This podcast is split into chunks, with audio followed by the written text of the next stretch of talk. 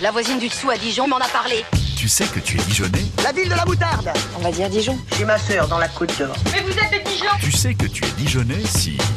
Je te l'ai dit, je suis de Dijon. Tu sais que t'es Dijonais si t'as entendu un groupe de rock jouer le bon bourguignon. Quel merveilleux spectacle de marionnettes.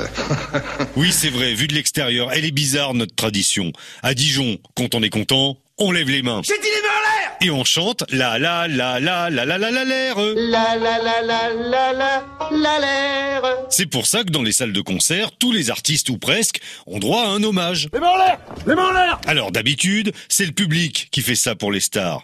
Sauf la fois où un groupe de légendes a pris tout le monde de court. Tu sais, je connaissais un super groupe de rock à Londres qui s'appelait les Stewards. Non, en fait, c'était les Deep Purple au Zénith de Dijon pendant leur concert de 2010. J'ai l'extrait là, tiens. Lui, c'est Don Airey, le claviériste. Il est parti dans un super solo. Jusqu'au moment où, j'accélère un peu, il improvise un bon bourguignon.